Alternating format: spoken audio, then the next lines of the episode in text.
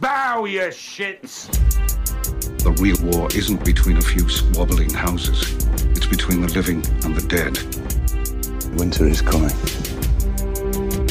Why are all the gods such vicious cunts? Chaos isn't a pit.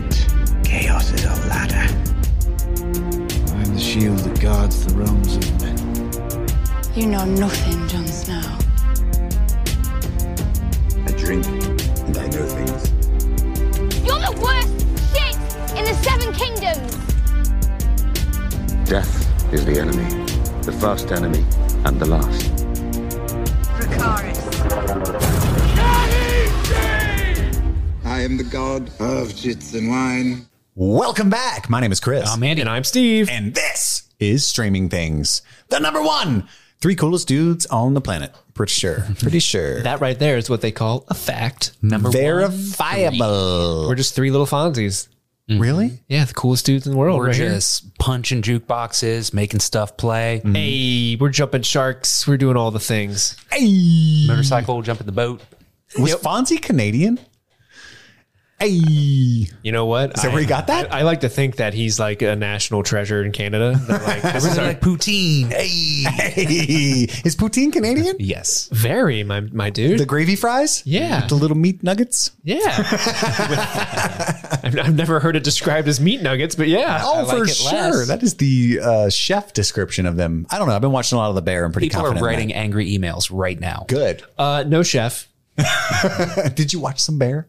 No. Oh, you're just fucking poser right now? No, I watched the trailer because I don't know. Listener, if you don't know, on our Crossing Stream segment, I pick three of the videos we talk about and I hyperlink them to the trailer. So if someone's like, oh, I liked Chris's description of The Bear, I would like to see the trailer of that. You can just click it right there in your podcast description. It'll take you right to the trailer and you yourself can decide if it's interesting or not. I watched the trailer of The Bear. I'm going to watch it when I get a goddamn free chance. You've been doing some extra hard work that you're not even plugging there, Steve. Well... I listen to every episode. You've been doing that for a hot minute, though, haven't you? Mm-hmm. Yeah. I've never clicked a single button in there, buddy. You and probably most people. By the way, only like 30% of you guys are listening to our Crossing Streams episodes right now. You should check those out. Those are fun times, too. You know what I'm saying? I know you love your Stranger Things, but hey, there's fun times. Yeah, it's a great way to find out like, hey, you know, I've heard of this RRR. Is it for me? And then you'll listen to us talk about it and you'll be like, you know what? Those guys are always right. They never steered me wrong. I'll watch some RR. Other than Andy's taste in certain candy bars, when have they ever let me down? Mm-hmm. That is one topic that I think we are on the wrong side of history, Chris. We have gotten a lot of pro Heath bars. Be that way. But I got an email just today. It was like, Andy will always be in my heart, but that is where we differ. Was her reference? Now to that was bars. Just. I thought that was just about like funds for baby shower and stuff, or maybe I'm mistaken on that. Yeah, that's 100% a Heath Bar joke at the end of that email, and that's what she said. Okay. Except it wasn't a joke; it was just her real feelings. Okay. Well, you know, you can't win them all. No, you can't. That's true. But I just think it's 50-50 out there, and I hope this is the last we speak of Heath Bars on this show until they sponsor us. It probably won't. But we have a very extra special episode ready for you guys today because we got Cat Lady JJ is her name on TikTok. JJ is her name in the real life, in the IRL. We have a lengthy, wonderful, nerdy discussion about House of the Dragon. So that's what's getting shoved in your ear holes today very soon. And by the way, if you couldn't tell, we have a Patreon. You can go to patreon.com/streamingthings at any time to subscribe. There's a variety of tiers with different rewards. We're working on extra tiers still soon, but there's definitely a bunch of extra episodes and content. You can talk directly to us through Patreon, which is super handy. If you have something you want us to watch or a question that you have, and Steve, for the most part, is very active on that. But I check it every other day or so for sure. And we get emails and push notifications when you interact with us on there. So it's just a really great way to stay in touch with us. We love you all so much, and we're so grateful for what you've done, listening to us and building the conversation and allowing us to nerd out. So it's just an extra special way to get even closer to us. So you can do that. You can also email the show at any time, as many of you do. We love it, at streamingthingspod@gmail.com. That's streamingthingspod@gmail.com. Continue to do that because it makes me feel less lonely in this dark, horrid, sometimes awful world. For the night is dark and full of terrors. It is indeed. It is indeed. I'm really excited for you guys to listen to this upcoming conversation we're about to have with JJ. A, she's awesome. She was so cool. She's so cool. Great. And guys, a lot of you have written in and you've kind of said, you know, maybe Fire and Blood isn't your thing, or House of Dragon, excuse me. Maybe it's not your thing. I encourage you to still listen to the show because a lot of you have written in and said one of your favorite things about our podcast in particular is that it's three friends really passionate and really nerdy about a TV show property that they really love. And if that type of enthusiasm and excitement is something that you like about the show, really, you owe it to yourself to listen to the conversation we're about to have with JJ because it's just four people very happy, passionate, and enthusiastic about a very nerdy subject. And we get into the weeds, and it was so much goddamn fun. We've been fans of this far, far longer than we have Stranger Things, and we nerd out pretty hard. Absolutely. It was a blast. And she was such a good guest. We hope to have JJ back very, very soon. She's a breadth of knowledge on the Song of Ice and Fire series and just the world of the Seven Kingdoms and Essos and all that stuff. So without any further ado, let's get to our chat with JJ about House of the Dragon. So today, as I mentioned, we have a very special guest with us to discuss House of the Dragon. We have JJ. You might know her as Cat Lady JJ on TikTok. JJ, how are you doing? I'm doing great. How are you? Thank you for having me. Wonderful. We're ecstatic to have you here. Thank you. JJ, if you don't know, is a wealth of knowledge, especially on House of the Dragon, but seems to know a lot about Rings of Power too as well. Do you not? Somewhat. I'm following like Don Marshall. I don't know if you guys follow him, the biggest Lord of the Rings creator ever. Yeah, that's where I'm getting most of my lore from. I follow him for more obscure Lord of the Rings facts. I definitely do. That's it. Yeah. I've learned more about hobbits than I wanted to in my entire life. So yes. Yeah. He's great. He even knows what underwear they wear. So I was going to say that. I feel like I need to learn now. Yeah. Did he start every video with concerning hobbits? Yeah. Kind of. He should. Kind of. Yeah, he's awesome. And JJ, I didn't say this off air. I should have. Be perfectly comfortable. Our listeners are all super cool. Awesome. The episode is marked explicit, so you can say whatever your heart desires. If you get really passionate about Daemon Targaryen, just do you. Say whatever the fuck you want. Yeah, well, I was gonna say I do drop an occasional f-bomb in my videos, so they are more than used to our sophomoric humor, as one reviewer said. 4 stars. Fantastic. We're never going to get over that. Okay, so let's start off with the Mad Lib. Steve's the Mad Lib genius. So listeners and JJ, this is a brand new Mad Libs book. So we just kind of weaned ourselves off Stranger Things. So we no longer have the Stranger Things Mad Libs anymore. Now we have moved on to 1980s Mad Libs. I peered through it and I found one that I think might be a little appropriate for what we're talking about today. This Mad Lib is titled Feel the Burn. Like Dragon. Yeah, like Dragonfire. Dragons do be burning. So are you ready, JJ, to help give me the words I need to fill this story out? Yeah, absolutely. All right, so first up, I need a person in the room. Chris. I need a noun. Chicago. Occupation. Oh my God, it's gotta be something fun. Influencer. Influencer, I like that. Part of the body. Toe. I need a first name. Daemon. Appropriate. All right, next up, I need a plural noun. Dragons. Dragons, all right. I was thinking it. I was too. I had to be quiet. Adjective. Hot. Yeah, we're feeling that burn already. Article of clothing. Boot. Part of the body, plural. Eyes. There we go. Eyes. All right. Verb ending in ing. Sorry, my English is not my first language, so I'm thinking like always. I know. You're doing amazing. You're doing so well. You're doing better than I did when I was in the hot seat. If I played Mad Libs in another language, 0 words would be had. Get out of here. If we did this in Serbian, it would be like that. I'm telling you. Ing. Dancing. There you go. All right. Perfect. Because it's a dance with dragons, right? Ooh, yeah. I need another adjective. Scaly. I thought that too. We are mind melding. Plural noun. Kings. There you go. That's all good. Right. I need a number.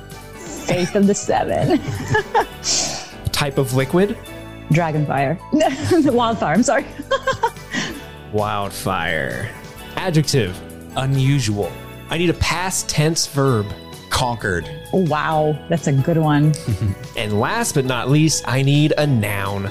I'm trying to think of it. I'm trying to think of like a Westerosi noun. Khalasar. Oh. That's from Essos, but sure. They made it to Westeros. That's true. Finally, and everything worked out great. All right, Khalasar was the last word, and I definitely spelled it correctly. Oh, if you, listener, want to see what story we just crafted called Feel the Burn, stay tuned to the end of this segment. I'm really excited for this Game of Thrones 80s themed Mad Lib. I know. It's going to be amazing. Especially with some contemporary words I threw in at the beginning. Yeah. I didn't get the game. You started off with like apple and then went to Khalasar. So if you hadn't, really let it sink in yet, we're going to be talking a lot about House of the Dragon, especially when the show debuts on August 21st. We're going to be covering each and every episode the same way that we did with Stranger Things. And we also plan to, almost at the same time, because I believe Rings of Power comes out on September 2nd. Right. So for 4 or 5 weeks, we'll be covering both shows because that was the one that won the vote on Twitter. Both. You mean the people voted for more content instead of less content? That's true. Incredible. I guess fantasy too. Like it's all been Star Wars and Marvel. It's finally fantasy time to shine. Please. And so that's Sandman too. That's why I wanted to have you on the show, JJ, because I'm a fantasy guy. So that's like fantasy. That's where I come from as a small child. That is like my bag. Andy, would you say that's true about you as well? Oh, absolutely. 100%. I have a chainmail shirt that I made. He did make a chainmail shirt. It took so long. Mithril. And I just watched Lord of the Rings over and over and over while I made it. Yeah, I grew up as a child reading huge fantasy tomes. One of which was the Song of Ice and Fire series. When I was way too young to be reading that, I think I was like 11. Yeah. Well, my dad was like, "Here, you should read this. It's really good." And then, my dad was my dad. I love him very much. He wasn't wrong. It was very good. So I guess let's talk about that. JJ, what is your relationship to this franchise? Did you read the books before the show? How long? I know that you seem to be a huge super fan. What's your relation to the world of Ice and Fire? I read the first book it's been about 11 years now. Mm-hmm. It's been a while. When Dance of Dragons was published? Yep, that's right. And when the show started, and then it looked interesting, and that's how I got into it. Me and my husband, we both picked up the books, and he got really into it as well. So, and I sort of followed, and we've just been sort of consuming this world ever since. And unfortunately, when HBO sort of, in my opinion, fumbled the bag towards the end, that energy and that spirit but drained for a while there, and then I got sucked back in with House of the Dragon. But I've always said like a really complicated relationship with these books because we don't have the finale. We may never. So it's just very, very strange feeling to love something, but you may not ever get it finished. Mm-hmm. So. Yeah. And I want to put a flag there because that's a big conversation I do want to have, but I know that it's really funny. So this House of the Dragon's based on Fire and Blood, or at least a chapter in Fire and Blood, which is really like a historical text. Like it's a third person omniscient narrator, basically like a fantasy version of the rise and fall of the Roman Empire. So one would think that would be only super fans of the books would read something like that because it's just deep lore. And yet our friend Steve, who is the biggest nerd in the world, apparently, has only read Fire and Blood because of that. Isn't that interesting? That is very interesting. Weird, dude. So weird. I was at a point where I was watching the show because the show is how I was introduced to the franchise. I had never heard of the books before. And a lot of my friends were like, "Oh, you're going to watch the show on HBO. It's so amazing." And so I did. And obviously I loved it. That was when the first season came out, and they were like, "Oh, there's books you can read." I'm like, "Oh, really?" So I started reading the first book and I immediately was like, "Well, I know what's going on. No need to continue." But there was also that part of me that was like, but I don't want to spoil the show for myself. So I don't want to read the books either. It was a very strange relationship. But obviously when we got towards, the end of the HBO run, like closer to season 8, that was when, this book kind of came out, and I really was kind of hungry for that.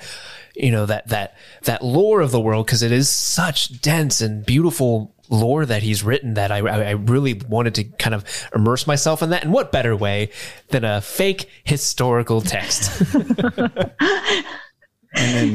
For me, it was, I think once... Can we spoil Game of Thrones? The show itself? Yeah, spoilers for Game of Thrones. Right? Yeah, Ned Stark, for example, being beheaded, I was like, yeah, we got to read the books. Yeah. That was like the entry point into it. To me, the first few seasons, I think they captured the spirit of the books. A lot of it was obviously cut out and simplified for adaptation purposes, which I totally understand. I'm not a purist in that sense, but... Sure. But then... You can see clearly a disconnection happen at around season 4. Pretty much, it's just sort of as soon as they start trying to do Dorne, it starts to fall apart. It was done. People can blame 7 and 8. It was a rush to the end, but it was right after you don't do Dorne, you're done. I loved your rant on TikTok because prior to TikTok, Andy was my childhood friend, so he and I read a lot of Game of Thrones books together after my dad introduced it to me. Mm-hmm. And I read every fantasy novel I can get my hands on, Terry Goodkind, the Shannara Chronicles, all that stuff. But George Martin is just light years above everyone else, in my opinion. And so Andy and I read that together and stuff. But other than that, I had nobody to talk to about the books with, you know? And so when I saw your TikToks, not just in the show knowledge, but she went on this rant about the Dornish and how they had survived for millennia and even resisted the dragons. Conquering of Aegon. You know, I mean, they're just the most stout, stalwart people imaginable. And then fucking the D&D guys had them just killed off by a little girl in an episode, you know. And I thought that was, it was amazing. Yeah. And what was it for? Like, to me, like Ilaria Sand still ended up in a dungeon, murdered along with her daughter. So what was the point? Yeah, like, they just completely missed the point. I hated it. That was way worse than almost as bad as treatment of Daenerys's character, Jon Snow's character, the whole Azor Ahai and his heritage. To me, it was crime of the century treatment of Dorne. And I believe had they handled Dorne in a proper way, they could have kept going for more seasons and given George Martin time to catch up. Absolutely. You know I agree with that. Mm-hmm. People say, oh, they ran out of material. That's why it sucks. No. If they had done everything he had written. So much material that they didn't use. Exactly. So of course they're going to surpass it when they're literally cutting out huge chunks, huge storylines. And I believe that it's never been confirmed, but I think the second they dropped Lady Stoneheart in around season 4, that's when George Martin sort of separated completely from what HBO was trying to do. That was a big, big blow to him. So, well, I've heard a lot of rumblings too about, D&D, who were the showrunners of Game of Thrones, for those who don't know, kind of wanting to be done with it and move on to other projects. And that seems like a silly thing. Like, I don't know if that could be true. Like, oh, let's rush it so we can. Yeah. Like you're on top of the world. No, that's 100% what happened. They've said that's what they were doing. Cause I mean, they were getting Star Wars deals and Netflix deals lined up. And they lost all of that because of the train wreck of season 8 though. They could not wait to get off that train. I just don't understand why they didn't have the humility to be like, okay, we've been having fun with the show. Time to step away. Hey, give it to someone else. Who else wants to take the reins? But here's my question. You're a showrunner, but you still have a boss. That's HBO. Mm-hmm. I don't understand why HBO wasn't like, well, you guys are done. Obviously, we are going to bring in new crew and we're going to wrap it up. Yeah. Well, I don't understand those decisions. I picture the CEOs of Warner Brothers, and they own HBO, right? Yes. Oh, yeah, you're right. I picture the CEOs of Warner Brothers just being like pinstripe suits and cigars, and they have no idea what Game of Thrones is. They've never read a book. And they're just counting money. And they're like, dragons, see? We need more dragons. They've got a giant cigar. Like, what are the nerds into nowadays? Yeah, exactly. You know what this show needs? Another dragon. Can we put laser swords in there? I heard the kids like laser swords. You guys heard of this Star Wars? Pew pew. Yeah, we need more pew pew. We need more pew pew. And that actually tracks. I believe that somebody twirling their mustache and be like, "What are kids into? Are they TikToking about laser swords? What are those fucking nerds like now?" I don't know why they're from like New Jersey, but I bet they are. Almost definitely. I think part of it had to have been that the name recognition of Benioff and Weiss at that point, you know, like they did what was seemingly impossible in starting Game of Thrones at all, which was adapt the books to a phenomenal show for at least 3 seasons. And so the paycheck that they had to have gotten to stick it out, even though they were, you know, theoretically over it, had to have been, and they just backed up the money truck and unloaded it. And so that's it. And Andy alluded to something I do want to say, and I'm sometimes overly caustic on the podcast, but then like super gracious on TikTok. So people that follow me on both are probably like, is it faker? Here's how I really in my heart feel. Because I remember sitting in a creative writing course in college with Andy when we were told by our professor that there was going to be an adaptation of this book. Of the Song of Ice and Fire series. And my first thought was, that is a fucking terrible idea. That is a completely unadaptable story that is going to be trash. Because we had never seen anything, even though Lord of the Rings was out, I still didn't think it was possible to do it any justice at all. So Benioff and Weiss were a huge part of the wonderful seasons as well. And even though they had George Martin's incredible story to adapt, what they did was a phenomenal undertaking that they succeeded with. Yeah, absolutely. At first. Yeah. Anyway. So I want to give them, we can't take that away from them for sure. Exactly. Yeah. And I'm not a season 8 apologist, but there are some really powerful moments in seasons 7 and 8 that I really liked. And I know you and I disagree on that because I've watched a lot of your videos. But there are some really good moments in that last season. It's just everybody's right in that there was some huge character turns, like specifically Jaime Lannister. That bothered everybody justifiably, and then just a mad rush to the ending of something they had so meticulously created up to that point. It was just like, what the fuck? But it's interesting in society that we got the biggest show ever in the history of the world. I mean, it has more Emmy wins than any other show on the planet other than Saturday Night Live, which doesn't count because it's been running since 1975. Oh, wow. Yeah. Yeah. So any like fictional narrative show, it has the most Emmy wins of all time. And yet the goodwill towards the show has just completely been shattered. I don't think there's any other example of that in popular culture where just everybody loves a show so much and then they're like, fuck this show. The closest I can think of was maybe Lost. I know it, but even Lost has never watched some people that really love the ending, like Steve. Did you watch Lost, JJ? I've seen Lost. I hated the ending, but I don't. Most people do. I've never seen it. I don't like pseudoscience and magic and fate describing scientific elements that were heavily introduced in the show, and they were cheap and easy cop out for me. That's just Lost has a lot of good moments too, like that I remember to this day sitting in a chair watching them. Like I envision myself watching that show. I totally get the appeal of Lost. I could probably rewatch it and not feel as angry as I do with Game of Thrones. Yeah. There's no other example. This is it. Like, this is it. It just, it didn't even go like, oh, I hate it. It just went into nothing. I'd rather hate something. Like, I don't like Lost. You know what I mean? But I don't nothing it. With Game of Thrones, I nothing it the last few seasons. And that hurts me more. I want to feel something stronger. And it's just like, eh.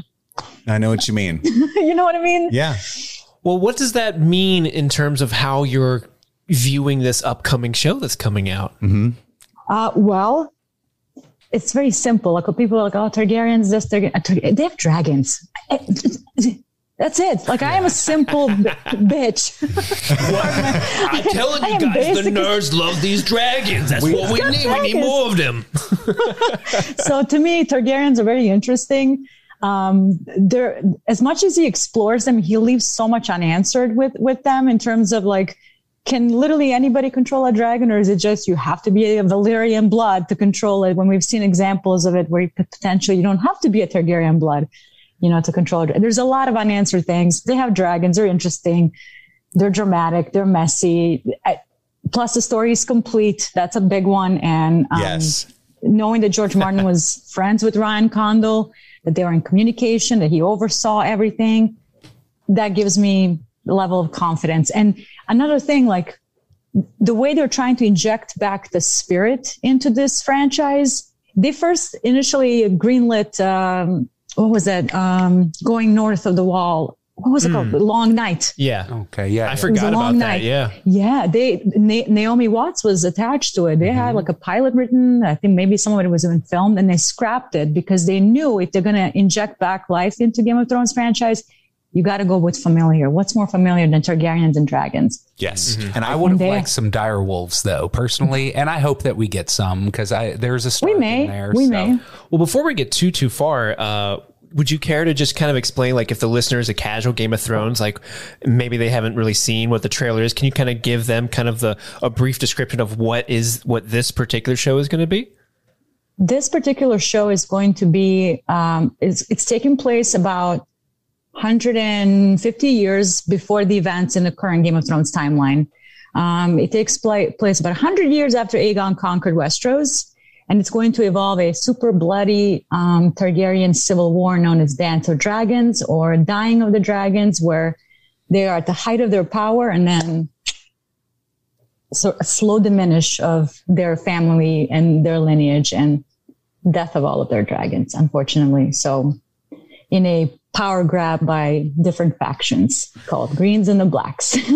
So I want listeners to understand, because I think the should I be excited about this show after Game of Thrones let me down so hard is a vibe that I see all over the internet. But there is no story other than A Song of Ice and Fire itself that they could have pulled from that is more rife for the kind of violence and incestual romance and intrigue that people love about Game of Thrones than this story right here. And let me read from this passage briefly about just the very beginning of the reign of Viserys I, which is the king at the time of the story. So this is from A World of Ice and Fire, like the encyclopedia of Game of Thrones. I love that book. So much good art. Yeah, it's beautiful. It's all colored. So after the long and peaceful reign of Jaehaerys I, Viserys inherited a secure throne, a full treasury, and a legacy of goodwill that his grandfather had cultivated over 50 years. House Targaryen was never again so powerful as it was in Viserys' reign. More princes and princesses of the blood existed than at any other time since the Doom. The Doom was what ended Valyria and brought the Targaryens to Westeros. And there were never so many dragons at one time as there were in the years 103 AC, which is after conquest, to 129 AC. So the listeners can just surmise from that there were never so many dragons or Targaryens or so much chaos as there was at this time, which is why they chose to tell this story, which I thought was really interesting. Yeah, we spent so many seasons in Game of Thrones kind of watching just three dragons go from baby dragons to actual dragons. And in this show, they're there. They're already there. They're lived in the world. People look at dragons with like the same, like, oh, look, there's another Ford Bronco. That's it. Yeah. Boring. They're coexisting. They're absolutely coexisting. As long as you feed them sheep and rams, they're going to be okay. And you're going to be okay. I mean, if listeners can't tell yet, we're going to nerd out more than we've ever nerded out before on this episode. Like, it's going to get, if you're not even a fan, you're going to be like, what the fuck is going on right now? I get so many comments like that in my TikToks. It's not even funny. It's like, oh my God, this shit is so interesting. I've never heard of any of this, but now I want to watch it. I honestly think it's so fascinating. So I never read Fire and Blood, even though I've read the Song of Ice and Fire novels and all the Duncan Egg books and all that stuff many times. Those are so good. They're so good. But let me just say this. I was so pissed when Fire and Blood came out instead of Winds of Winter. Yeah. Now, I love George Martin. He's done more than I could ever do in my whole life. Like, I don't judge. He could take 30 more years and I would never judge him. He was as bad as I wanted. It's like, he's already done more than I could ever accomplish. How dare I tell him how fast he should be writing? But the fact that he wrote the fucking Fire and Blood thing instead, I was so pissed. Like, if he came out with nothing, I'd be like, that's fine. It's a lot of work. But he's like doing a bunch of other shit, you know? It's 1,000 pages. It's a thick book. I'm like, yes, it's thick. I'm like, you bastard. So I never read it, but I've been reading it over the past month and I'm like, or the past week. And I'm like, this is fucking incredible. This is fascinating. It's way more interesting than it should be. But I have a feeling I don't want to say, I'm not a writer, so I wouldn't know. But when you compare the 5 books versus Fire and Blood, obviously this might be easier to write. You're just outlining history. You're not trying to intricate plots and character journeys and create dialogue. So I have a feeling this could have gone a little faster for him. Absolutely. Versus Wind, you know. And it's funny, too, because even though I just said that out loud, I identify as a writer and I write, like, I created fantasy worlds and stuff. And so I have these thick binders and tomes I've drawn maps of cities down to the streets, and I've created millennia of lineages, and I've created all this stuff and languages. I've never written a fucking word of this book, but I've done all of that. Oh my God. So at the same time, it's like, I get it. This is way more fun. You know, this is like playing D&D versus the work of writing. I picture him with like a giant, like a whiteboard, a huge one, like as big as my wall in my house, and just like characters, journeys, events, and just like trying to connect everything with like. Oh, fuck a whiteboard! He's definitely using oil paint.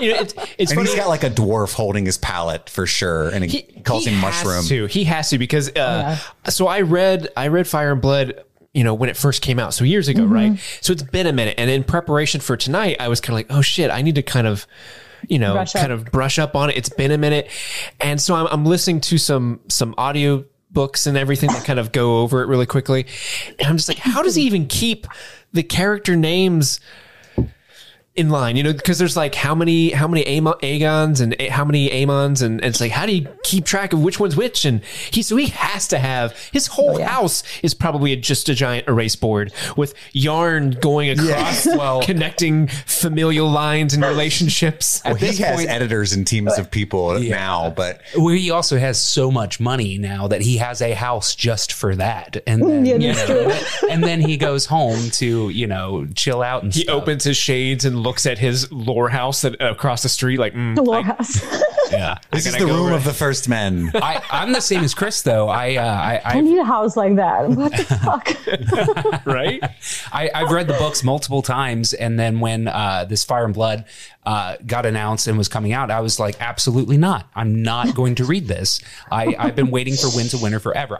You introduced them to me around Feast for Crows, and so I read all the books, read Feast for Crows when it came out, and then read them all again for Dance with Dragons, and now periodically I'm like, you know what, I'm really feeling it, and then I'll jump in and start reading a Game of Thrones again, and I get like halfway, maybe three-quarters of the way through, and then I just start to get upset because I'm like, I know what's going to happen. I've done this 4 or 5 times now, gone through these books, and still ended in that place of uncertainty and disappointment.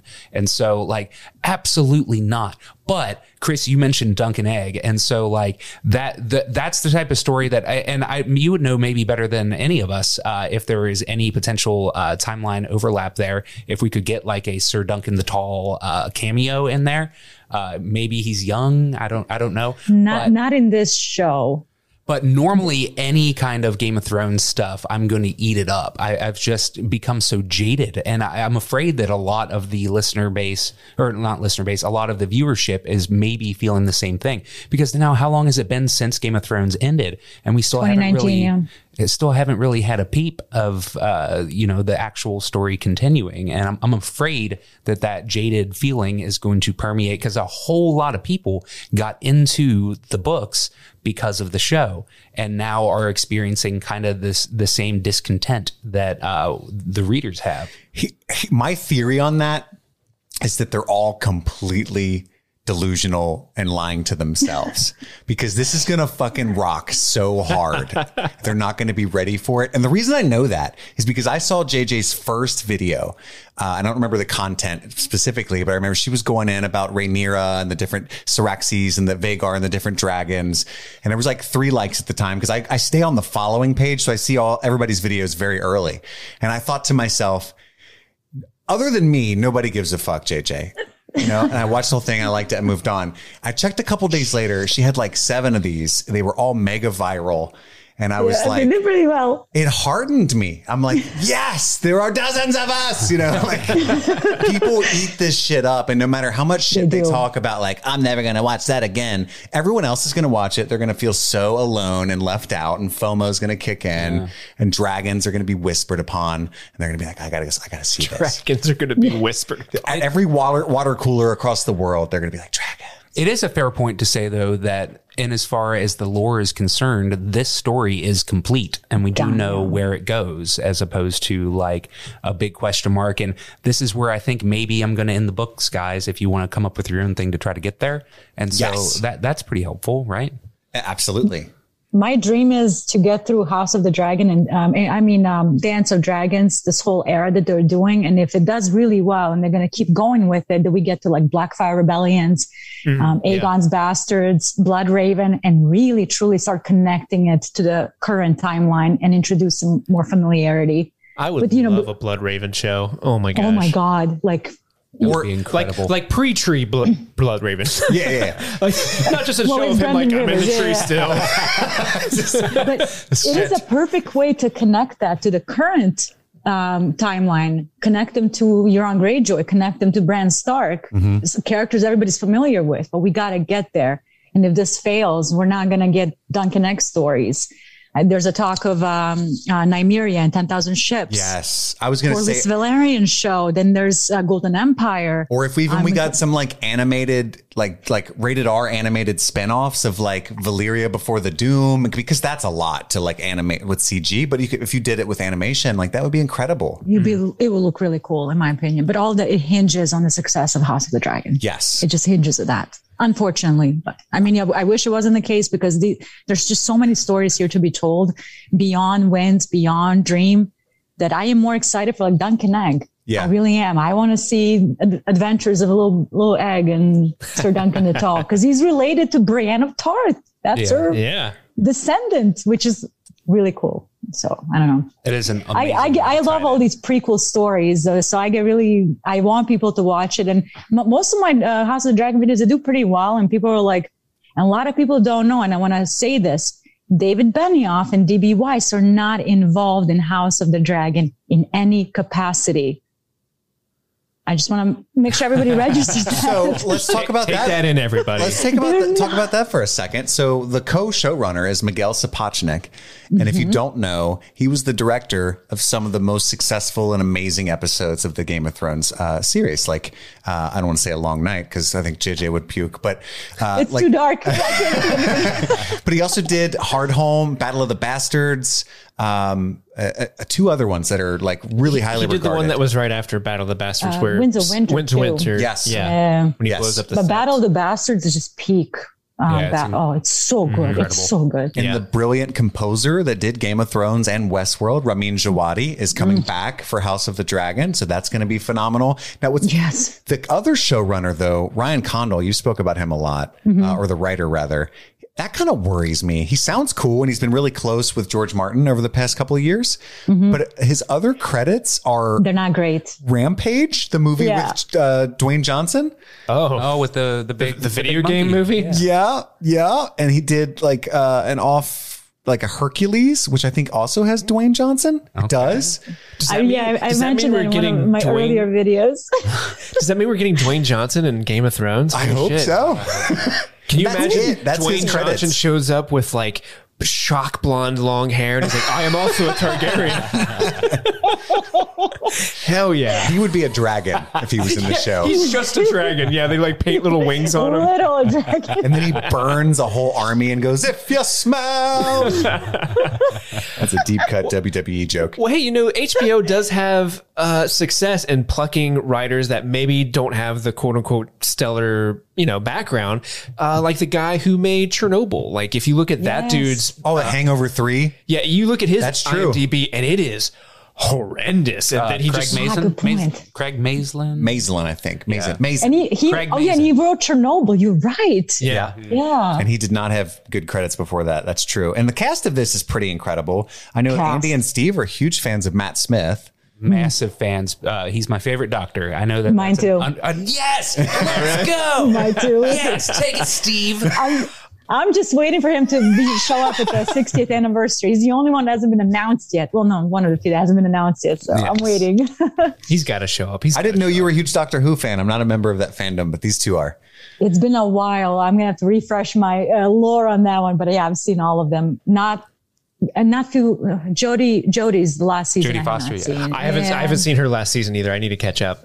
I didn't click with a lot of that story. So I didn't either, honestly. And even with Matt Smith, like, I love Matt Smith as the Doctor. I just don't like a lot of his narrative, like the narrative run that he's a part of. I'm not a huge fan of a lot of the stuff they have him do, but he is great. Like, I'll watch him as a Doctor any day of the week. Yeah, I love him. He's incredible. I like to give Steve shit because he said he loves Matt Smith, but doesn't like the stories. He, like most people, he likes David Tennant, and it's understandable. David Tennant's amazing. Tennant's great. Yeah, he's so good. It's just the quirkiness of Matt. I wish Smith he was in House of the Dragon. Really love. That'd be sick. David Tennant was him Tennant. With that long blonde hair too, man. So Matt's perfect Brendan Rivers. Yes. Right? You just shows up. Skinny, give him some blonde hair, throw a red eye, make him albino. Oh, yes. And like yes, please. Matt Smith plays Prince Daemon Targaryen. And if I'm not mistaken, so a little background. I read all of Fire and Blood up to where House of the Dragon starts. So I failed. Okay. You don't want spoilers? No, I'm not doing that on purpose. It's just what I got to by the time this episode was time to record. So the backdrop of this whole season is that it's right after the reign of Jaehaerys the First, who's known as the Conciliator. Yeah. Yes. So he's the third king, I believe, because there was Aenys and then Maegor the Cruel, and then Jaehaerys. Yeah, and he ruled for 52 years. He built all. He started the building of all the roads. He like solved everything. Took down a lot of ancient law. Or him and his wife, Queen Alysanne. They had the most Queen Alysanne, peaceful, prosperous reign of Targaryens ever. He was an awesome king. Really cool story. Reading his stuff, and then they had 13 children. Is this where I get confused because I haven't read it yet in Fire and Blood? Oh, let her take it away. So let 13 children, but it's his grandson Viserys that's king next. So I'm confused by that. So here's how this works. Yes, King Jaehaerys' reign was known as the best time period in Westeros ever. Yes. Like, everybody was prospering. He built roads, like you said. Queen Alysanne took down a lot of ancient laws that are very terrible, like first bedding. Yeah. Bedding, I think it's called. A couple other things. Which is like pre-Monocta, which was a real thing. Yeah, yeah. Oh, yeah. Pretty bad. So they have a ton of children.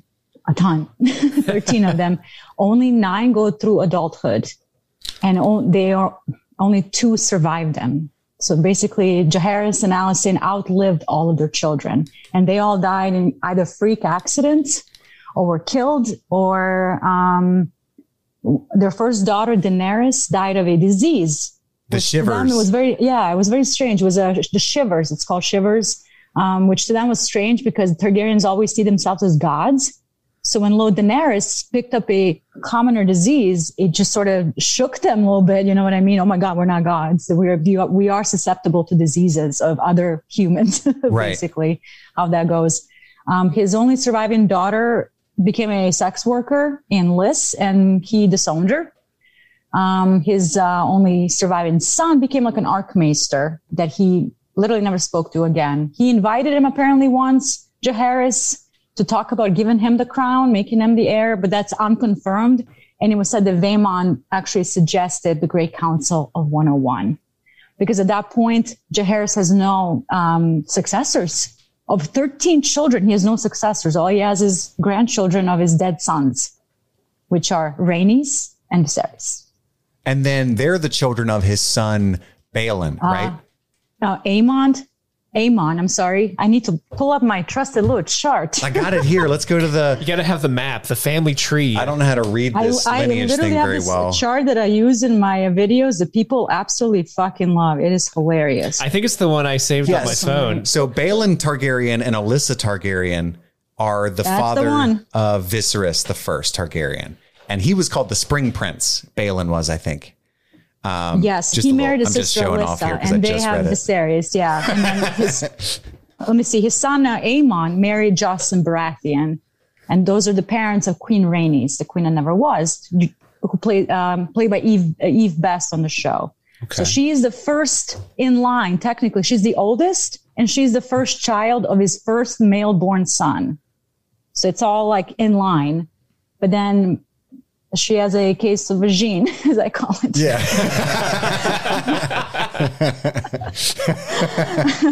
Understandable. Incurable, I hear. Unfortunately, yeah. So I'm confused. Maybe you can answer this because I haven't read much about it yet. So Rhaenyra Targaryen is played by both Emma D'Arcy and... Millie Alcock. Yeah. So I guess I guess that's some flashback action we're going to get maybe. From what I understood in that Entertainment Weekly article, they are doing decades worth of stories linear. So it's going to be probably time jumps, but like in one motion. No, they're going to need us as content creators to understand what's going on. Westworld. Because even if you look at the photo, there's a photo of King Jaehaerys, which I was shocked that they're going to the Great Council in Harrenhal. There was a shot in the trailer of Harrenhal. I just wasn't sure what was happening in that shot, but it's actually the Great Council meeting where all the lords of Westeros basically gathered and everybody sort of staked their claim on who's going to take over Jaehaerys, and whoever had the strongest claim became the king, which ended up being Viserys first. But they're actually going that far, and you actually see Viserys' first wife, Emma Arryn, who's Rhaenyra's mother. Right. She dies, unfortunately. She miscarries and dies with Viserys' son. So, well, as people are probably familiar with Game of Thrones, most people die. Okay. So, yes. Things don't often end well. I've heard all of us die. That's true. Eventually. Mm-hmm. Being it's a prequel in a history book, all of the characters will die.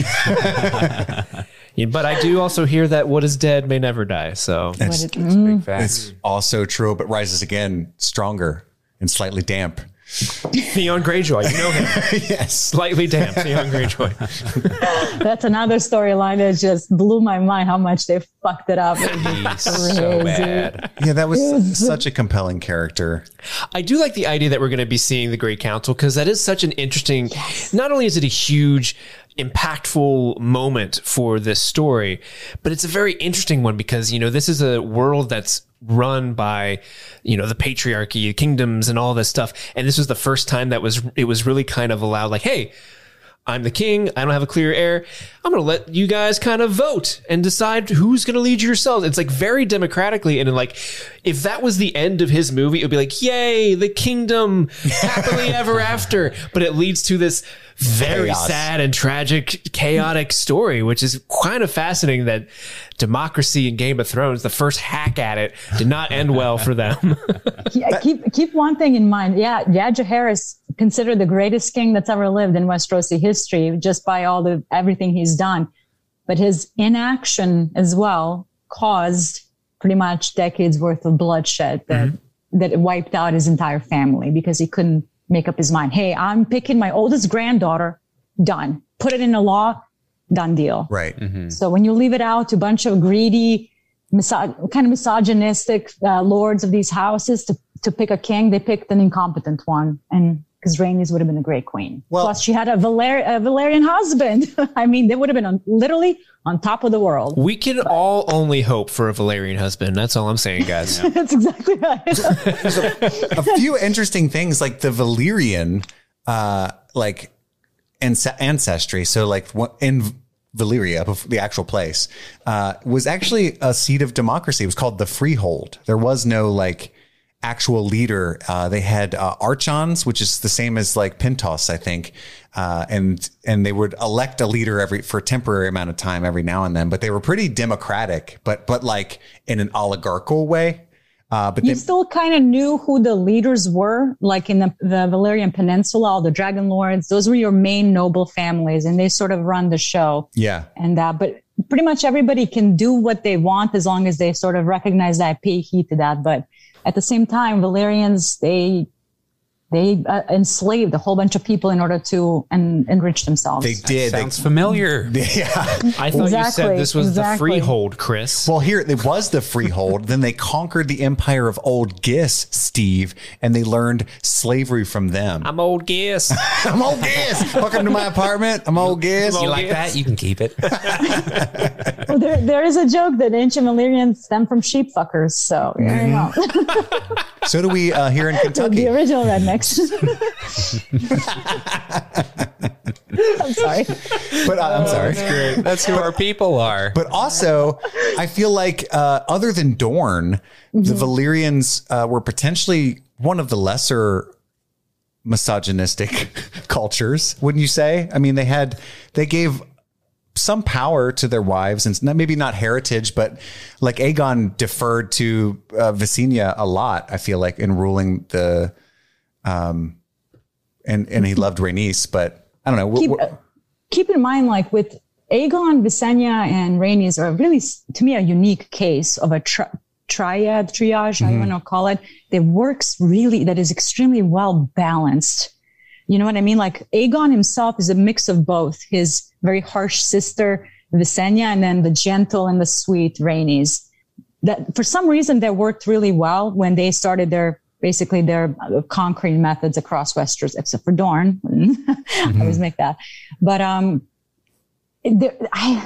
there is no such thing as equality across these continents. You know what I mean? Like to me, like Rhoynar and because Dornish stem from Rhoynar would be the closest, especially with sort of Nymeria leading the charge to save her people and bringing them to Westeros and sort of establishing those rules of more equality, more less stringent rules within Westeros. So to me, Dornish or the prime example of just being a bit more free thinking, a little bit more progressive. Valyrians were just extremely greedy.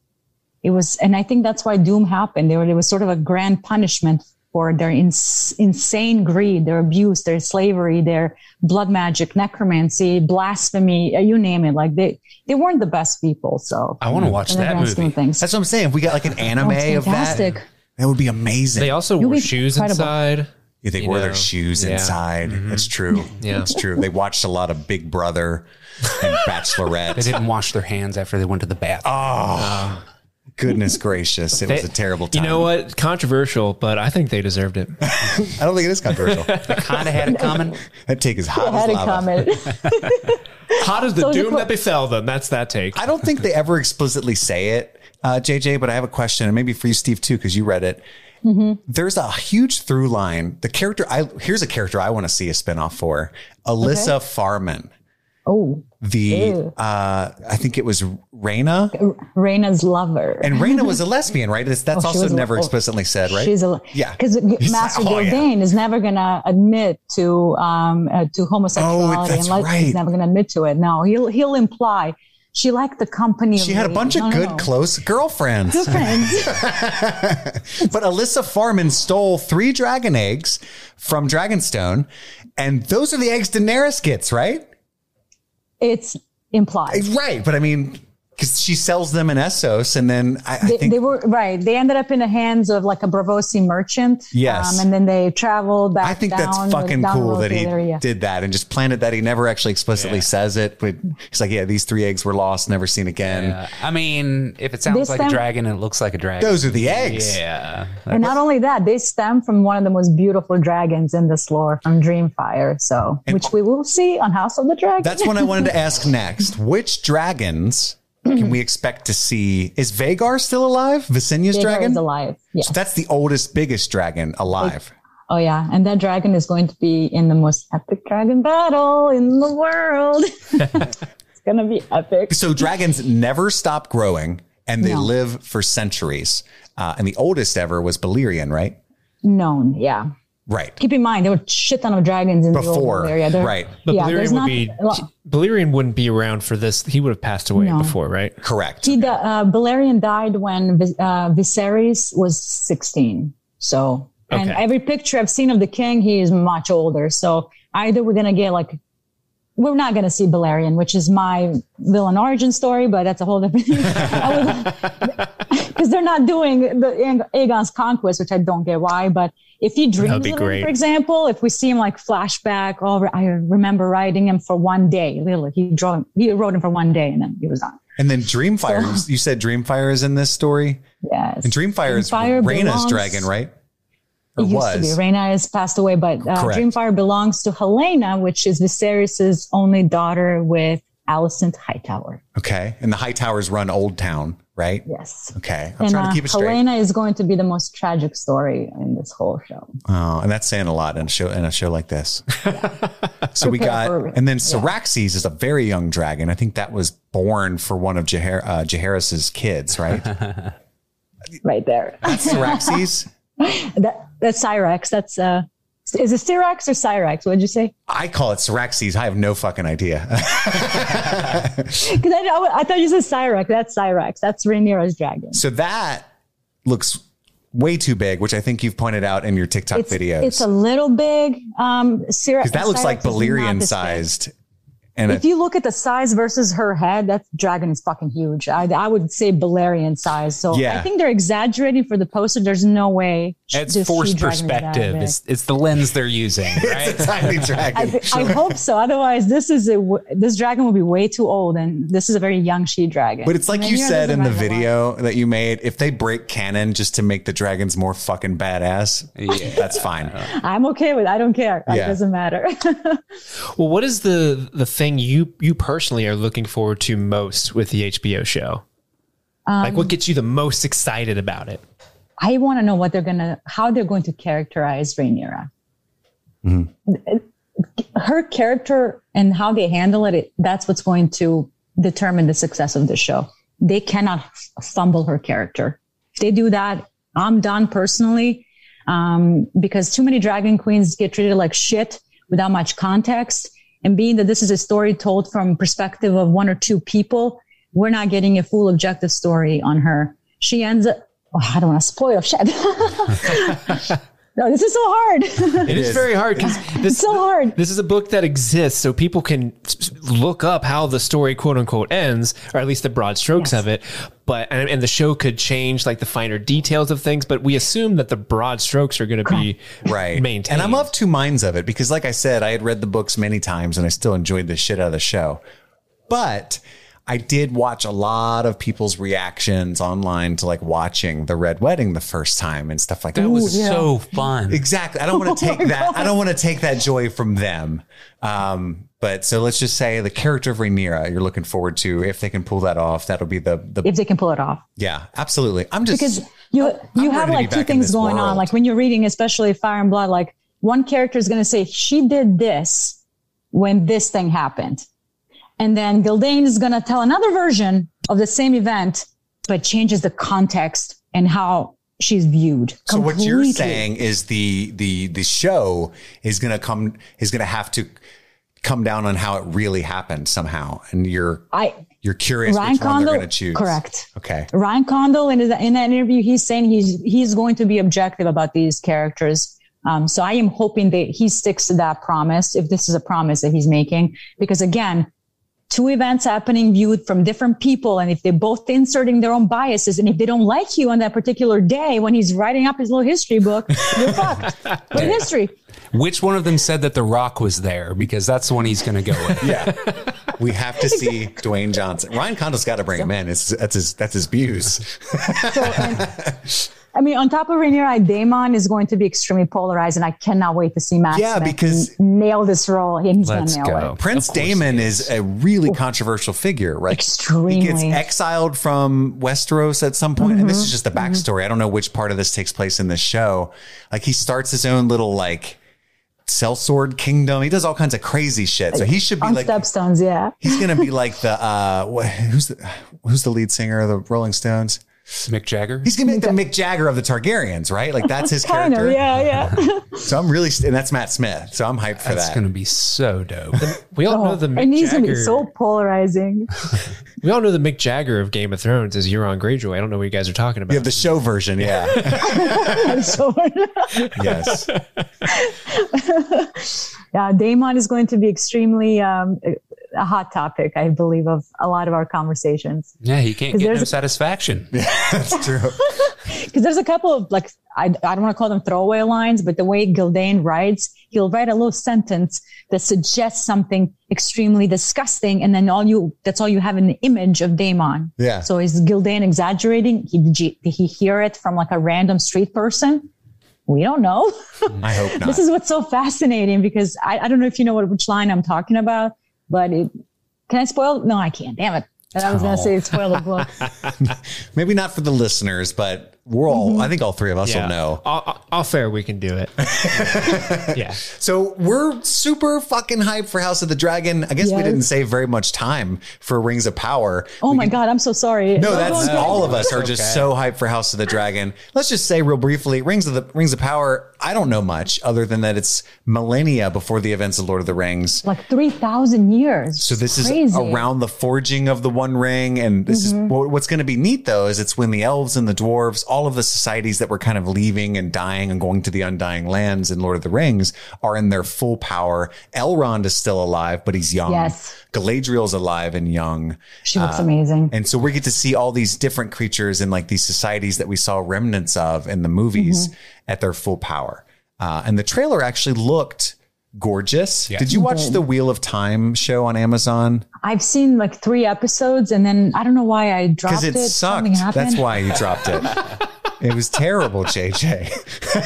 So it was a little corny. I was like, I've never read Robert Jordan's books. I don't plan to. I just don't have the time to make that kind of commitment. I read the first one. It was really good. Yeah, I like the first one. I like more mature themes, we'll say. I like more violence and sex in my fantasy, and you don't get that a lot in many people, which is why I like George Martin a lot. I like Joe Abercrombie a lot. I just think it sounds dumb to say realism and fantasy, but I just think it's interesting when you make an elf and a dragon, all this stuff there, but you have also like real human motivations for all the characters. That's fascinating to me, which is why I love George Martin so much. Because if you remember reading Game of Thrones for the first time, it's like...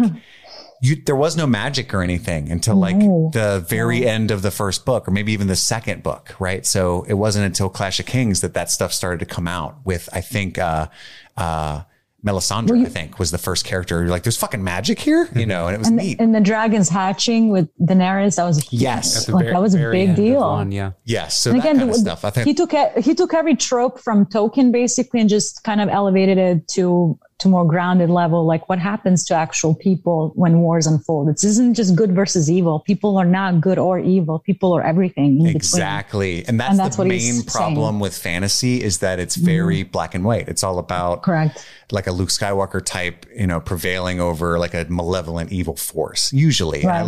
Fantasy escapism is great. Like the R.A. Salvatore books, like they're not going to teach you any morals, you know, it's not going to make you look into yourself and learn something, but it is fun to see a dark elf kill some stuff, you know. Sure, which, you know, but that's doesn't make for a good show, though. But that's why I brought up Wheel of Time, is like, I'm really concerned after watching that if Amazon can pull off the Lord of the Rings type story, right? From the appearances, it looks beautiful. Because I think they flushed like fuck ton of money in it, from what I understand. They got Bezos money. That Bezos money right there. The trailers look amazing. It looks really promising, especially the last one. They're showing some sort of a kinslaying event. Yes. So in the red color with Galadriel, like blood or dust or something, it looks very promising. Like I've seen the movies.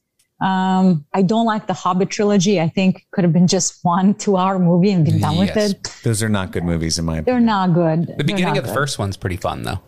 Yeah, with the little dancey stuff. Until he goes on that adventure. Yeah. It's pretty great. It's just up against the Lord of the Rings movies. This is where they pale. If they were by themselves, you'd be like, this is neat. But and there was that whole like 48 frames per second thing that they did. So everything just looked unnatural the entire time. It's unnatural.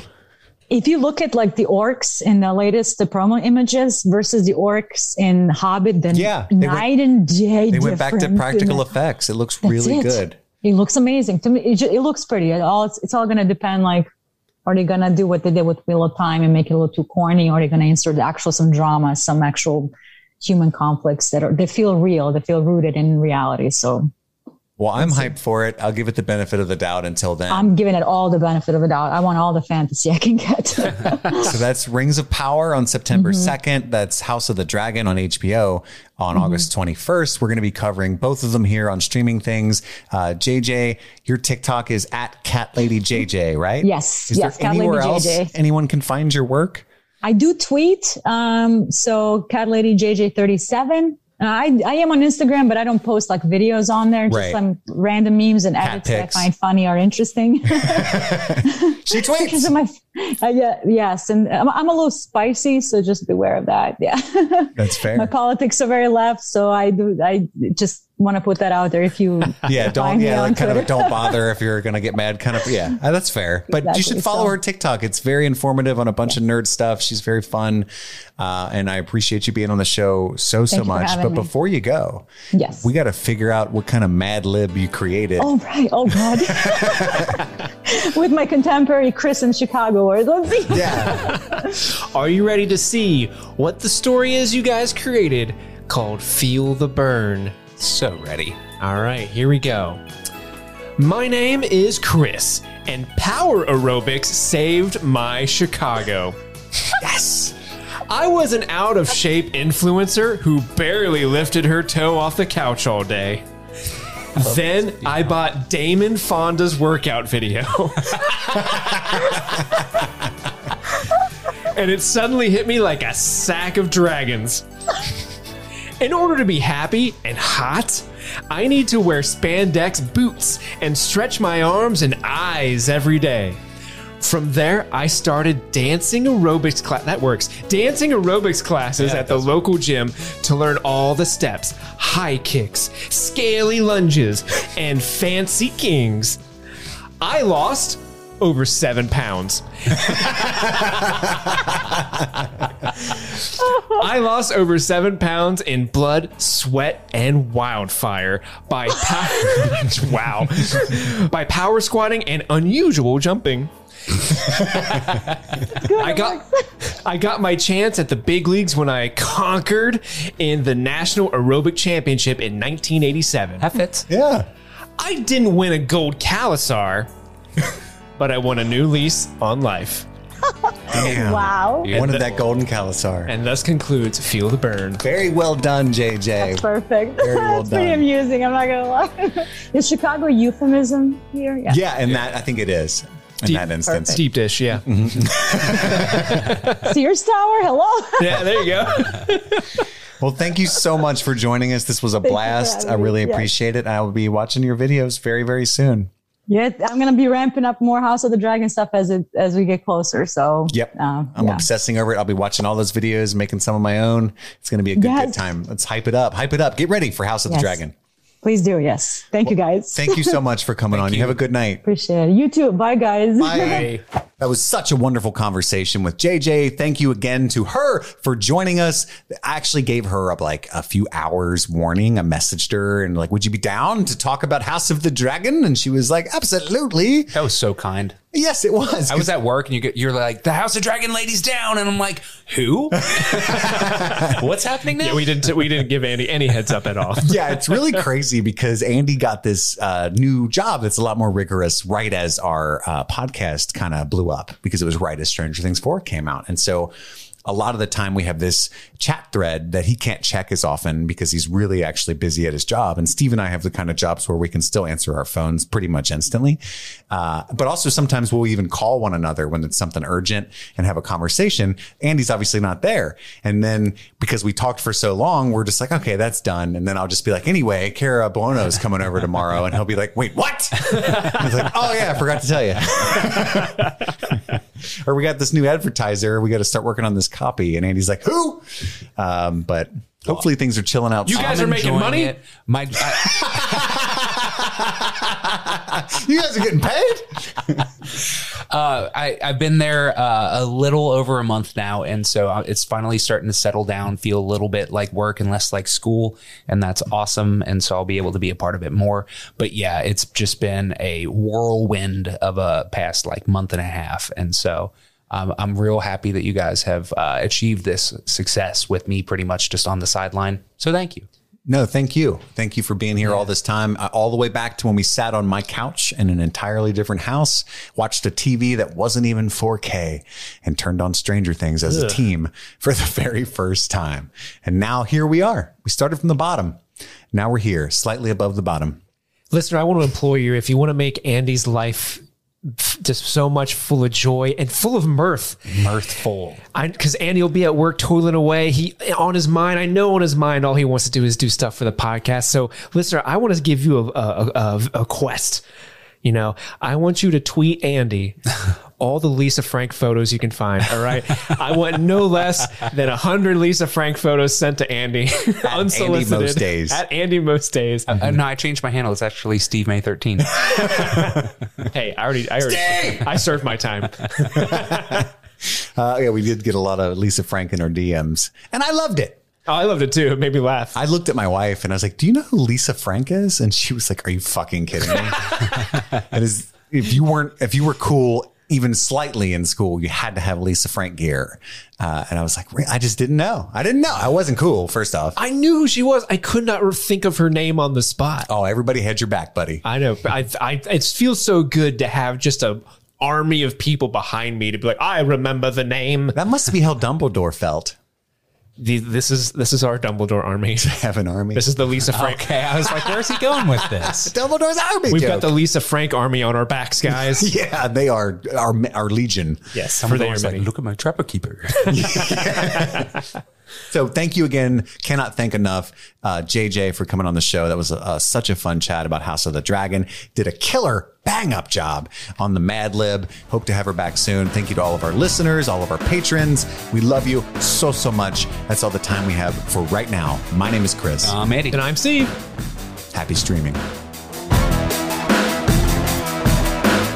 Let's thank the patrons, and the only way we can on an episode of Fire and Blood is that it is by royal decree. Henceforth, King Daemon, Jaehaerys. King Jaehaerys, yeah. The good King Jaehaerys. The conciliator. First of his name, I think. He is. He would like to proclaim Lord of the Seven Kingdoms. Oh, you gotta get the whole title, right? All right. King of the Andals and the First Men and the Warner. Take two. Everything they just said hath decreed that these patrons shall be lifted up as lords and ladies of the Seven Kingdoms. Thank you to A. Wells, Double A. Aaron A., Double R. Aaron A., Aaron B., Aaron K., Aaron L., definitely the several of their names. The first of their names. Thank you to Adam C. and Adam R. Thank you, Amanda, Amelia, Andrew, Andy, two separate people than the host of the show. Thank you, Angela, Annie, Annie H. The first, Annie, I will look at your last name and come up with a letter. I forgot to do that before this recording, to differentiate the two of you. But King Jaehaerys has more thank yous. He thanks Arcade Shenanigans, Ariana, Ashley, Brenda, Brittany, Cake. Thank you, Cake. Peace be unto you, Cake. What if Cake's like a little girl, man, hiding behind a tree? Just saying. Thank you, Carlo, Carmelita, Casey M, Casey H, Katarina, Chloe, Cody, all good citizens of the realm. Thank you, Cryptoholic. Crypto? I love that. Lord of Crypto Addiction. Thank you, Daniel. Thank you, David, E. Lopez, Emily, Enza. Thank you, Erica, Ervin. I hope I'm pronouncing that right. It must be an Essos name. It's Essosian? It's a foreign tongue that I'm unfamiliar with. Thank you, Gavin, Glenn, Hannah, Heath. Yes! What is this, Heath? Entering thy kingdom? Now we have to thank it every episode. Thank you, Jocelyn, Jacob, Jade. My accent disappeared for but a second. Thank you, Jake, Jared, Jeanette, AJ, Jenny, Jennifer, Jessica, Jimmy, Joel A, Joel D, John M, John R, Jordan, Josh, and Jungle. All of you people deserve bounties of glory and treasure. Thank you from the crown. The crown thanks you. I am the herald. Thank you. I thought I was a herald. Oh, my bad. You can be the herald's assistant. I'm an imposter. King's God, kill him. Thank you, Alicia. Oh, good, he died. Candace, Katharina, Kate, Katie, Kayla, I'm Kelsey. Not dead. Aw, oh, damn it. I'm not dead yet. Thank you, Carrie, Kevin, Kiki, Kimberly, Kristen, and Kyle. You have all proven yourselves honorable lords and ladies. Speaking of ladies, thank you, Lady Priss. Woo! The most ladylike of all ladies. Thank you, Lee, Lisa, Marcelina. I hope I'm pronouncing that correctly. Almost certainly not, my lord. Assistant. Get me a mead. It's just a flesh wound. Thank you, Marcus, Mel's, Michelle. Michelle is like a Wow. Okay, I'm going to skip that joke. Thank you, Mike.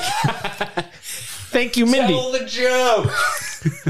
It wasn't even dirty. It was just stupid. Michelle is like a longer version of Mel's. That was the joke. You can see why I wanted to skip it. I think you should have skipped it, my lord. Captain Hindsight, I told you to kill him. Ah! Thank you, Mindy, MJ, Monique, Nick, Orion by the stars. Thank you, Paula. I'm still alive. Ah, fuck. Thank you, Phil, Reese, the Reed family. The whole family? A family tree so large it dwarfs the Targaryens. A lineage. Thank you, Robin, Rose, Samantha S, Sandra, Sandra A. There's very inconsistent last name letters in these. I'm just now realizing. Thank you, Sarah F, Sarah P, Sean, Sergio, Shay, Stephanie, Stephen the Fifth, Tamara, Tara, Toby, Thomas J, Thomas the Fifth, Tyler, Will, and Zach.